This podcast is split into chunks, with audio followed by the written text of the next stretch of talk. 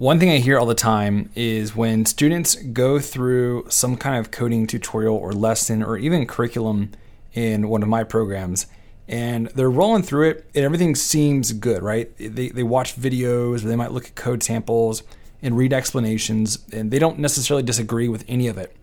And then they get to the, the part where they're supposed to build something, right? There's a project to test to actually see how much you've learned and they have no idea where to start. They just freeze. And probably you've been here before and you may even be there right now. I want to break that down and I want to tell you about what's happening and how you can prevent that. Now, we've spoken on this a little bit before, and we've said that if you're not building, you're not actually learning. And it's really because your brain is going to do the least amount of work possible, right? So if you don't have to use this stuff, you don't actually have to build something with it, your brain's not going to learn it. You're not going to retain the information that you're walking through in these tutorials. You just don't need it yet until you actually start building something. So that's one thing to keep in mind. But I'd also say that the ability to build something from scratch the blank page is a pretty advanced skill. In fact, oftentimes we use what's called Bloom's taxonomy action verbs. And this actually comes from my wife. She's um, an elementary school teacher.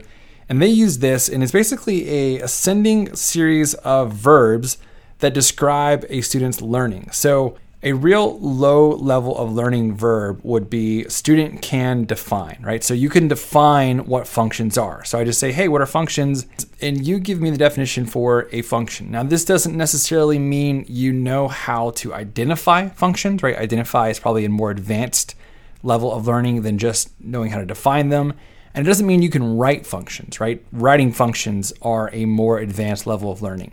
So when we ask you to code up a project from scratch, oftentimes we're asking you for the most advanced level of learning across multiple topics, right? So, for example, if we want to find the most frequent item in an array, we've used this example before, then you need to be able to do several things, right? You need to be able to do the most advanced level of learning with probably functions, loops, arrays, etc.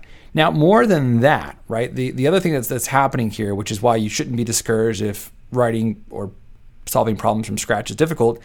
The other thing that's happening here is problem solving. And problem solving in coding is unique because you're having to take written words, right? Some kind of problem, like find the most frequent item in an array, and you're having to translate that into code in the way that makes the most sense to you. And then you're having to figure out where do you start.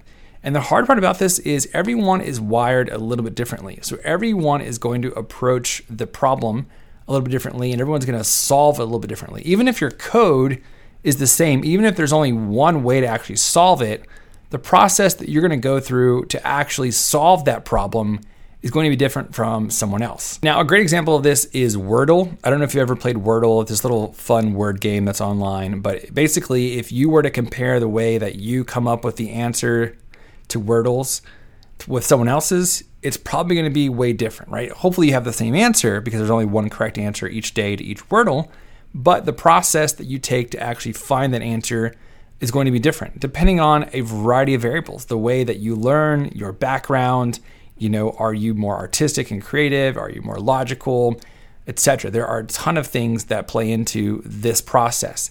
So, early on, probably the hardest part about learning to code is going to be you figuring out what your own problem solving process is. And unfortunately, there's no way to figure out what your problem solving process is other than trying to solve problems and to be honest, failing a bunch of times, right? Figuring out what doesn't work for you. Then slowly over time, you'll realize what does work for you, and then that will turn into intuition. And the way you solve problems is just how you code. So if you're there right now, if things feel very difficult to start from a blank page, then you just have to keep going. Eventually, it'll get better, but the only way that it gets better is to push through this. Get help, get someone to sit beside you and walk through, you know, your own thought process with you. Have them allow you to to talk out loud and maybe even do a video of yourself just for yourself of you talking through the problem in ways that you might solve it.